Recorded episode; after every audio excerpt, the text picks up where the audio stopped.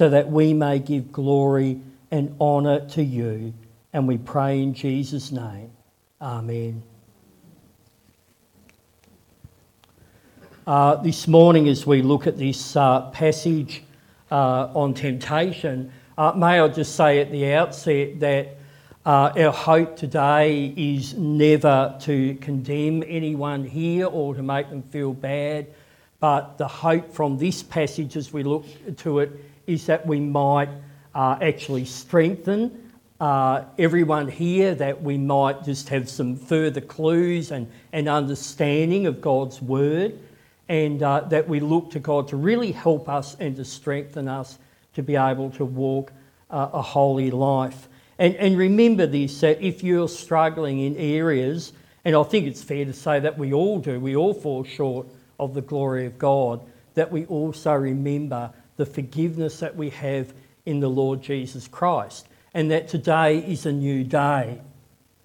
If you've come in here and you're really struggling in areas of your life, know this today is a new day and look to the Lord uh, and, and what He can do in your life uh, from this time on.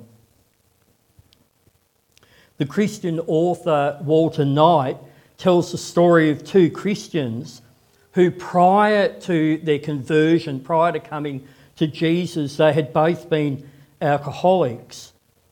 And then after their conversion, one of the, the men, one of the alcoholics, uh, found that he actually hated alcohol and had absolutely no desire for it whatsoever.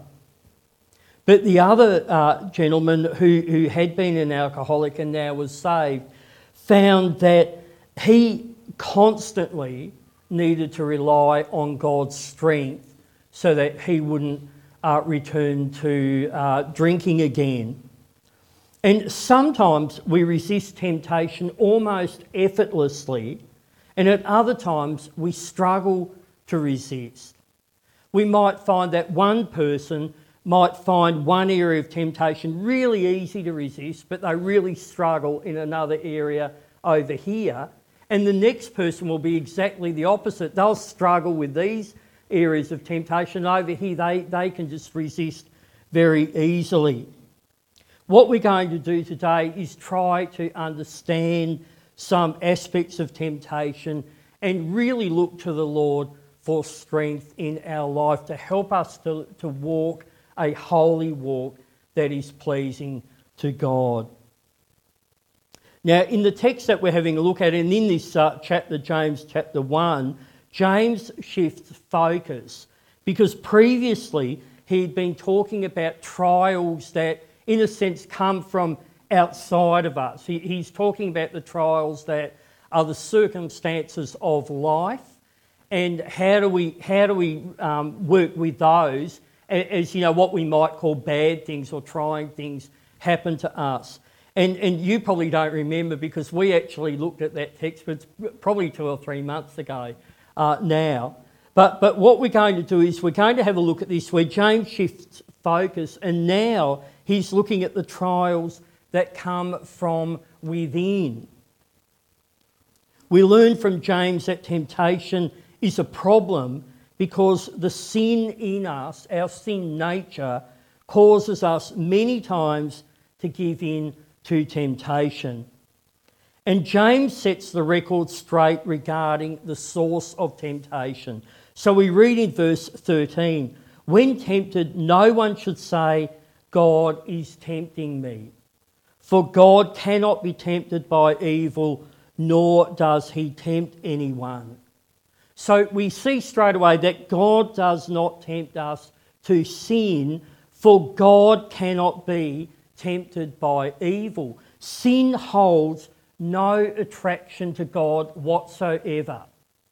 God is pure and holy. And we see this in the life of Jesus, where Jesus is out in the wilderness for 40 days, and then the devil comes and tempts him. And the devil tempts him with wealth and power. And, and he tries to get Jesus to use his divine power for his own selfish reasons and to disobey the Father. But Jesus wasn't at all enticed. There was no consideration by Jesus to yield, and he firmly rebuffed the devil. With our sinful nature, we would have been in an entirely different situation. Whether we gave in or not, we would have been enticed because of our, our, sinful nature, and it would have been a real battle for us. James says in verse 14, But each person is tempted when they are dragged away by their own evil desire and enticed. Because we are sinful creatures, temptation can be very attractive to us. It can even seem good. And we saw that in the Garden of Eden with Adam and Eve, um, where the devil came along and, and he tempted them uh, to eat of the fruit that they were forbidden to eat from. And he said to them, uh, basically paraphrasing it, if you eat from this fruit, you will attain knowledge and you will be like God. And Adam and Eve, they looked at the fruit. We don't know what kind it is. It's often depicted as an apple. We don't know. They look at the fruit and they think, oh, it looks really good. It actually looked good. But then they also thought, wow, with it, we are going to attain knowledge and we are going to be like God. So it was very appealing to them. It was very attractive. It was very enticing. But we know, of course, that it came at a great price for themselves and Adam and Eve being representative of the human race. It, it brought disaster upon them and upon us. But James says it is our own sinful nature, that's the voice we hear when we yield to temptation. It is not God's voice. Now, we'll come back to that in a minute, but let's just have a look now at what is this tempt- temptation? What is the sin that we might possibly commit? In other words, what does sin look like in our life, or what could it look like? What are we actually trying to uh, avoid? What temptation are we trying to resist? I was speaking to a neighbour uh, once. Um, we were just talking over the uh, fence, and uh, in the course of conversation, he said to me, I obey the Ten Commandments. And I, I thought to myself, I don't reckon you even have a clue what the Ten Commandments are, because I knew for a fact that he was cheating on his wife and he was uh, cheating on his boss because he was out and about doing his own work, pretending that he was do- working for the boss. And there's a whole lot of other things and, and I thought, oh, well, you, you haven't even got a clue uh, what the Ten Commandments are. But let's just have a look at the last five commandments. And, and if you, you're wondering what sin looks like, go and have a look at the commandments. You'll find them in Exodus chapter 20, and we'll just have a brief look now. The last five you shall not murder, you shall not commit adultery, you shall not steal, you shall not bear false witness against your neighbour, and you shall not covet. Uh, meaning you shouldn't look at, you know, the things other people have got and you get jealous and think, oh, I have to have that. You know, oh, look at that big boat that my neighbour's got. Oh, I have to have a boat. That kind of thing. So, so that's how sin looks like. And, and I think you know, most of us may be familiar with that. Don't murder, don't commit adultery, don't steal, don't lie, uh, and don't be jealous and desire the things of other people. But Jesus went on and he expanded on the commandments. So he said things like this If you look with lust, you have committed adultery in your heart. And if you hate your brother, you are subject to judgment. In other words, Jesus went further and he said it's not just doing the act of, of, of breaking these commandments, but it's also if we do it in our mind, we've already sinned against the Lord. Now, now we just need to say this that obviously um, it's better not to actually do the act. Because if, if we actually do some of these things, it causes great harm to ourselves and to other people. The consequences are dire. So we shouldn't do the act. But, but Jesus points out that hey, it's more than just that, it's also what's going on in our mind, what's going on in our heart. We can actually sin in our heart because we're desiring to do something, but, but we, you know, the law and, and, and our conscience and so on restrains us. But nonetheless, in our heart, we already want to do uh, the thing that we're thinking about. But I want to just take a little bit of a different approach now uh, because they are the things that uh, sometimes we can do wrong that we know. Oh, yeah, that's sin. If you and do those things, it causes harm. That's sin. But let's have a look at the first two commandments because sometimes I think that we sin without really knowing how serious it is. So, the first two commandments you shall have no other gods before me, and you shall not make idols. So, this is God uh, speaking to the Hebrew nation, and He speaks to us. You shall have no other gods before me, and you shall not make idols. It can work its way out in all kinds of ways. And I'm going to share some ways that may be a bit of a surprise to some of us. But we might be sitting there at night, and this might go on night after night, and, and we get home and we're thinking, I'm going to watch TV now.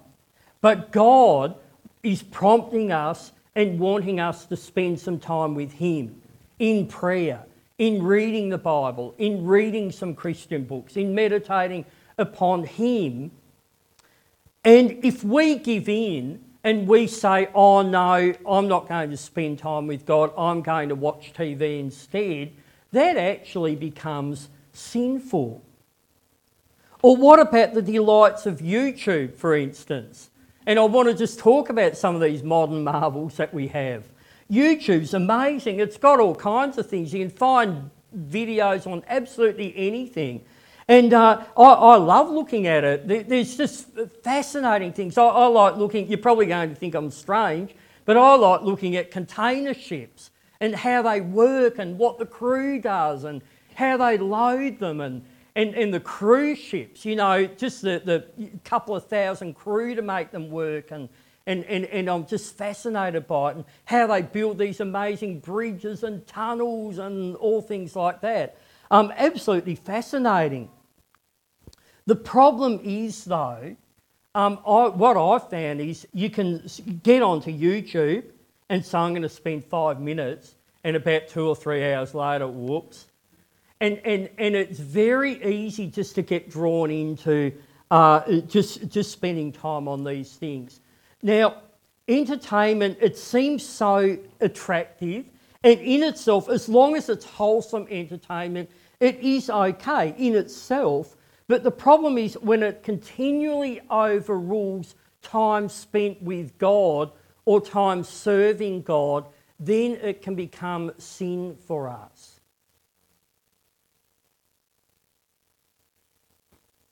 Remember that um, coming back to the Garden of Eden, um, God came in the cool of the day to speak with Adam and Eve, and of course they are hiding and uh, God calls out, Where are you?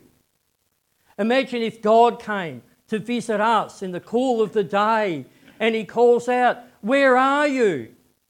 And we say, God, I'm over here watching TV. God, I'm on YouTube. God, I haven't got time for you now because I'm on Facebook seeing what my friends are doing. See, all of these things in themselves, they're harmless they're not offensive, but if continually they're pushing God aside, then they have become sin for us. I don't know whether that's surprising to you or not, but, but anything can be put, or we can take anything and put it before our God. Anything can become for us an idol in our life. Things that in themselves are not harmful, but they can become harmful if they are placed before the Lord. Sin may just look like this it might be our selfishness, our self centeredness, it might be the fact that we're just uncaring. In Mark chapter 12, Jesus says this He says, Love the Lord your God with all your heart and with all your soul and with all your mind and with all your strength. And the second, the second commandment is this love your neighbour as yourself. There is no commandment greater than these. See, sometimes our selfishness keeps us from God, and sometimes our selfishness keeps us from helping other people. You see, we might think that sin and, and what indicts us before God is sometimes the wrong things or the bad things that we do. But may I suggest that I think often the sin that indicts us are the very things we don't do. It's our neglect of God, it's our neglect of other people because our selfishness and our self centeredness makes it inconvenient to pursue God, makes it inconvenient to pursue other people. Temptation would not be tempting if we were pure. But James says there in verse 14 each person is tempted when they are dragged away by their own evil desire and enticed. James uses the language of a predatory animal, like a lion dragging its prey to where the pride will eat it. And our evil desire drags us away to sin and to death. And we read in verse 15 then, after desire has conceived, it gives birth to sin. And sin, when it is full grown, gives birth to death. To be tempted is not sin. Jesus was tempted, but he didn't sin. But it's after desire has conceived, or when we act upon the temptation, that then we have sinned. And let's have a look at this again, this verse 15. Then, after desire has conceived, it gives birth to sin, and sin, when it is full grown, gives birth to death. Sin actually grows. You can't sin a bit and satisfy it. It's like taking a snowball. If you've ever taken a snowball and you've rolled it down the hill in the snow, as it goes, it actually grows larger. A little snowball like that can be that big by the time it gets to the bottom of the hill. I remember as a, as a teenage boy, probably younger than that, um, riding billy carts. And we used to get at the top of the hill. Uh, it was below one of those, you know, water um, reservoir thingies. Um, that's not very engineering speak, is it? Um, and, um, and, and we go down the hill, and how many of you know that as you go down the hill, it, it, your speed grows? And if you had a sophisticated billy cart, you'd put on the brakes, or otherwise you just had to put your feet on the wheels or on the ground to slow yourself down. Sin seems to be the same. It seems to gather speed, it seems to grow. So, for instance, the child who's told, There's a cookie jar, you're not allowed to have any cookies out of the cookie jar without permission. And the child sits there and thinks, Oh, I really want a cookie oh, so badly want a cookie, but they yield, but they keep thinking about it, and it's a real battle. They might go days, but eventually they think, I'm going to have one, and they lift it up and they eat it. The problem is that because they get away with it, the next time around, the battle isn't quite so strong. And it's just that little bit easier to go back and to have another cookie. And the third time becomes easier again, the fourth time becomes easier again, and before long we might be in the habit of uh, whatever sin it might be. You know, we see that play out in gambling. People who, who start off gambling and think, oh, it's so um, harmless, and, and we'll just let's have a little bit of a dabble, not a problem. And before long, uh, they're just caught up in something that might even be destroying their own life and their family. You see, it, it grows. Uh, sin grows. I, I, I, know we need to you know, help people who, who get caught up in that. Um, but but let's, let's call it sin. It's still sinful. Um, you know, you might be surprised at me saying this, but, but you know, there we are. Remember how I was saying before, things can become uh, between us and God. We're watching TV, and before long, uh, we're, we're binge watching on Netflix. You know, just hours and hours, night after night. We're just binge watching on Netflix. It grows. We start off just doing a little bit, but before long, it, it, it's just caught us out. People who have an affair the first time might just be really, really difficult.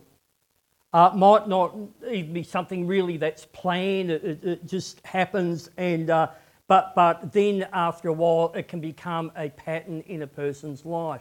It can grow. Um, can I say pornography for people? Um, that area grows in people's life. Uh, they start off by just having a little peek, out of curiosity, and before long it grows and it can ensnare a person's life. And can I say to you, if you're not caught up in it already, and we pray and hope that you're not, but if you're not, don't look not even once.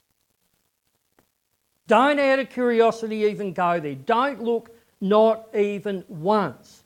Because the person who goes out of curiosity to look once can be already snared. Don't even go there, not once. Can I say in the area of drugs? People who start off just having a little bit of a drug at, at a party and think, oh, that's harmless, and before long, their, their life's destroyed by it. Don't go there, not even once. Not once. Because once might be enough to ensnare you and to take you into this world of sin that you bitterly regret. And you're there wanting desperately to get out of it, but it's already destroying your life. Don't go there, not even once.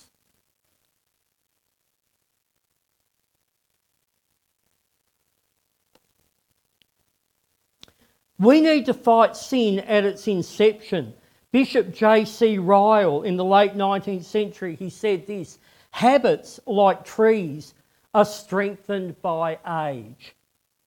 A boy may bend an oak when it is a sapling, but a hundred men cannot root it up when it is a full grown tree. Sin at its inception might not look too bad, but if it's left, later on, it's this just, it is a huge tree in your life and you're trying to get it out, and it is a lot harder. It can be done. Don't be without hope. It can be done, but it's a lot harder. It's better to fight sin at its inception so that it doesn't become a life destroying problem. In verse 16, don't be deceived, my dear brothers and sisters. James here is saying, do not err in our judgment of God. Don't blame God. He is not tempting you. He on, is actually giving you good things. And also, don't blame other people. James isn't saying this, he's just saying don't blame God. But as an aside, I'm saying don't blame other people. Come back to the Garden of Eden again. And, and God says to um, Adam, Where are you? And, and he says, have, have you eaten from the fruit that was forbidden uh, for you to eat from? And uh, guess what Adam says? He says, This is really interesting. He says, Well, God, the woman you gave me, she gave me the fruit and I ate.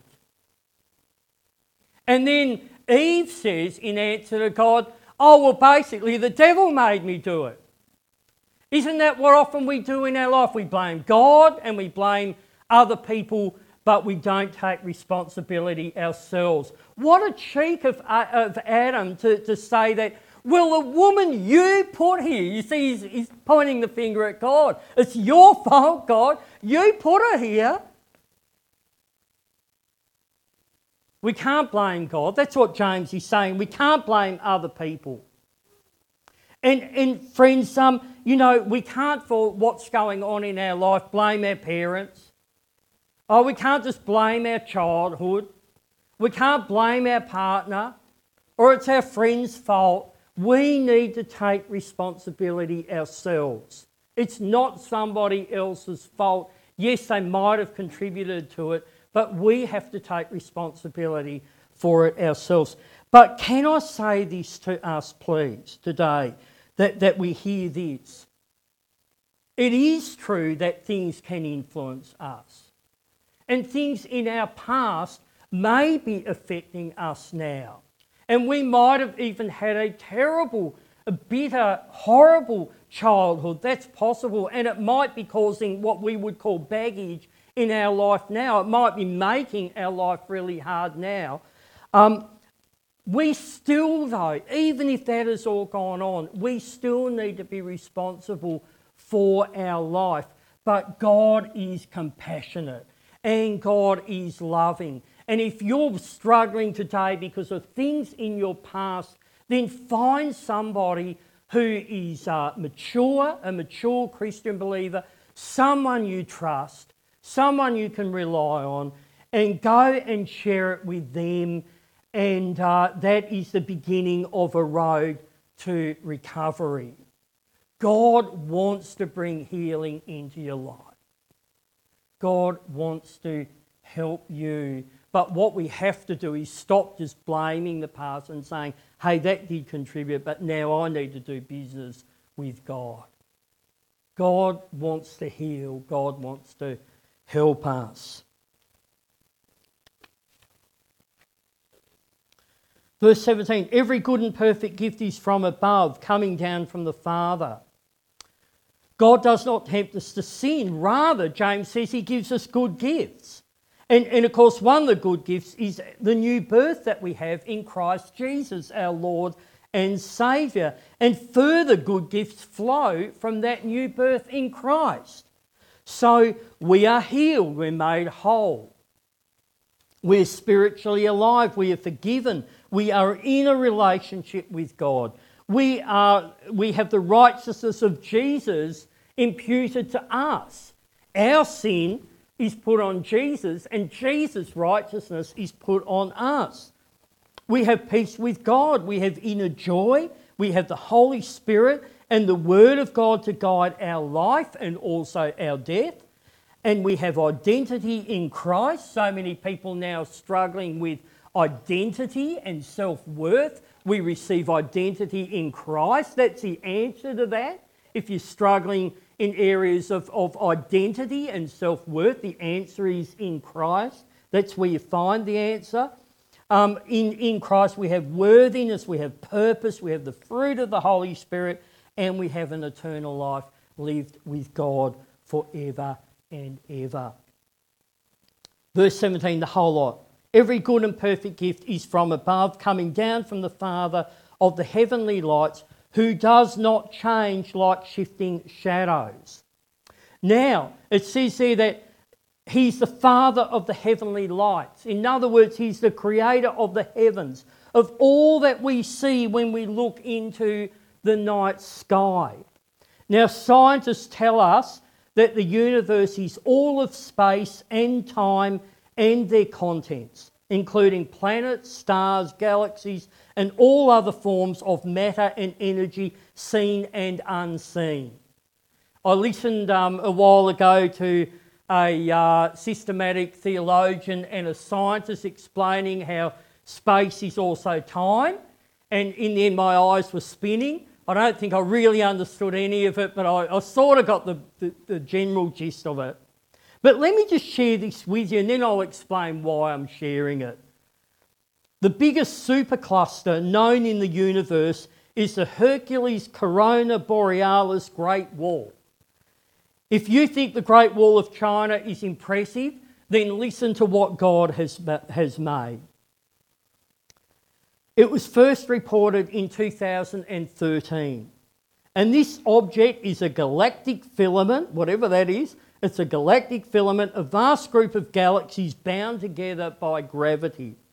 It's so big that it takes light about 10 billion years to move across the structure from one side to the other.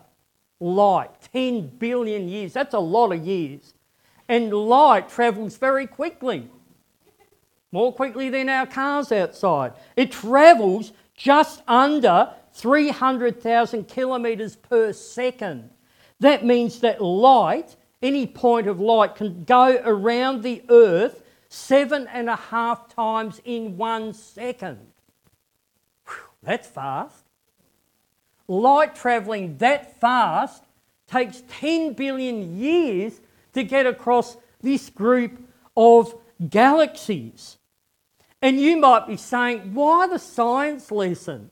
You're not a scientist, and I'm the first to admit, no, I'm absolutely not. But the reason I'm sharing this is because this God, this amazing God who create, can create something so vast, really, it's just beyond our, our, our imagining how big and vast that really is. This amazing God gave his son to die for us on the cross. Think about that. Our God, who is so great and so mighty and so just filled with awe and amazement, who can create the heavens. He's the Father of the heavenly lights. He gave us His Son to die upon the cross. And it's this amazing God who we treat so poorly at times. God, get away, I'm too busy, I'm on Facebook. God, get away, I'm, I'm on Netflix. Sometimes we throw God away like he's just some rubbish. We attempt it and we set aside God to yield to temptation. Friends, it helps us to resist temptation when we appreciate the amazing, awesome God whom we worship. And can I say this? Don't just war against temptation, you know, don't just war against sin. Don't just get there and, and sort of in our own strength think, oh, I've just got to beat this. But actually spend your time getting to know God better and to appreciate Him more. I believe that the strength that we need to have. It's God's strength in our life, and it grows as we grow with God. As we get to appreciate Him more and, and we love Him more and know more and more His love for us, then that puts strength in our life to help us to walk a holy life. He's the Father of the heavenly lights, the sun, the moon, and the stars. God is committed to light because God is light. He is pure light and He gives us physical light into nature and He gives us spiritual light. In 2 Corinthians chapter 4, we read, For God who said, Let light shine out of darkness, made His light shine in our hearts. Let light shine out of darkness made his light shine in our hearts to give us the light of the knowledge of God's glory displayed in the face of Christ. God, who is light, who is pure light, he shines light into the darkness of the universe, into all that we know, but he also shines light into our heart. And if you have come here today and you're seeking spiritual truth, if you're seeking out, hey, what's this Christian message about, then know this that, it's, that God shines light into our darkness through the Lord Jesus Christ, and to Jesus is where we need to look.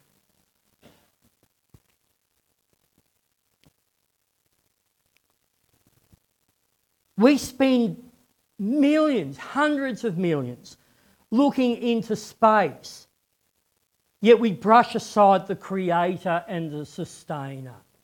I'm talking about humankind in general. We'll spend millions, hundreds of millions.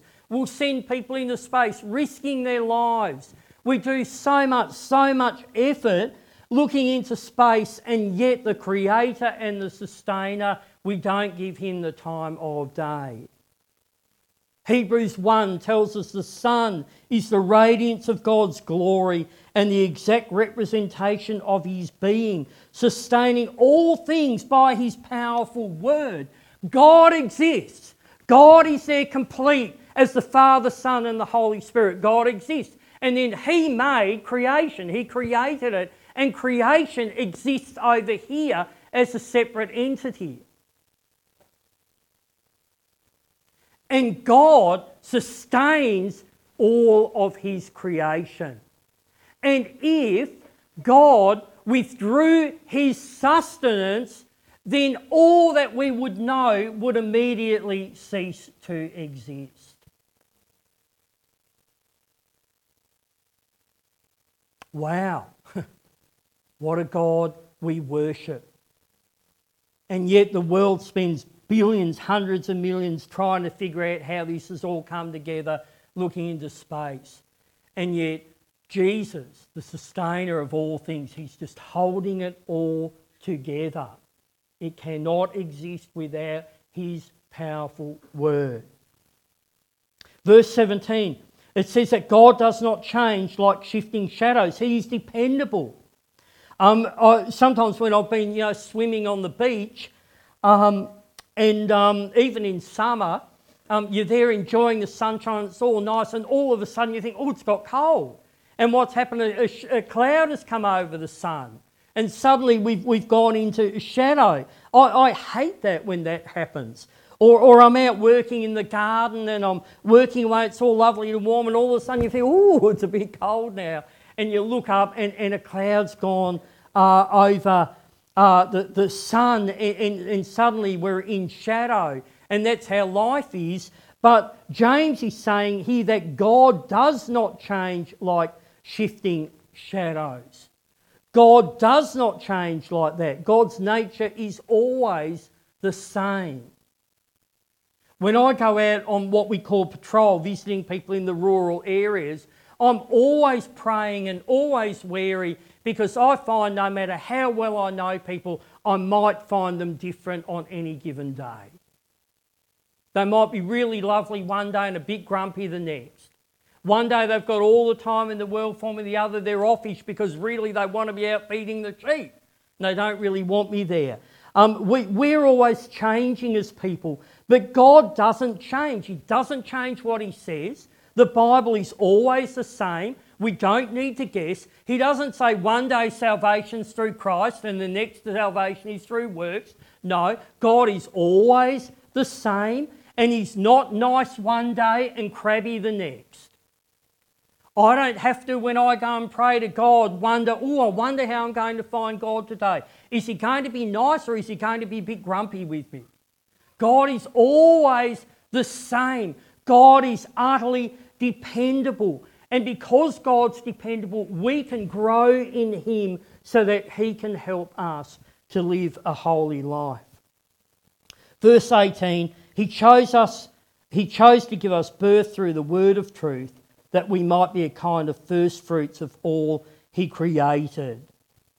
So we have the new birth. We're justified, we're sanctified, we're adopted, we're declared innocent, we are made whole. That's very special. And then also, where it says we're the first fruits of all He created, we know from the Old Testament that the first of the harvest belong to God. If we're a first fruits, it's saying we belong to God. In Christ, we belong to God. And the first fruits also the harvest were unblemished. And God makes us unblemished. He makes us holy, and He makes us special. I'm closing up now. I just want to say the God of the heavenly lights shines light into our hearts through Jesus. He adopts us into His family and He makes us special. The more we know that and appreciate it, the easier it becomes to resist temptation and to obey God. Now, can I just say one thing? And then we'll pray. If you're sitting there saying to yourself, I love God and I do appreciate Him, but I'm caught up in sin and I'm just having such a battle in my life.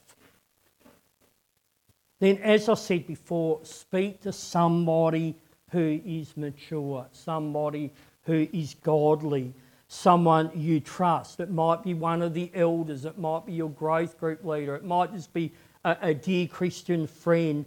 But speak to someone and begin your road to recovery. Don't just sit there in the agony of what you're going through. And, and please don't think that it, what I've preached today makes me feel hard, you know, and no one's feeling like that. We sympathise, we empathise with all of our struggles. We all struggle to walk a holy life before God. But God loves you, and He's the one working in your life to help you to live in holiness. So go to Him. Don't hide like Adam did in the garden, but go to God and reach out to somebody else so that we can start that road to, to having victory in, in areas of our life. Let's pray. Heavenly Father, may our heart be fixed upon you and how wonderful you are, so that we are given strength to resist temptation. We are so extremely grateful for the forgiveness you give us through Jesus Christ, our Lord and Saviour.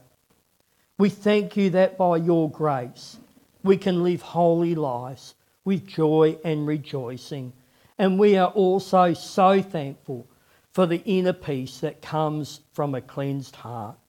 And we praise you in Jesus' name. Amen.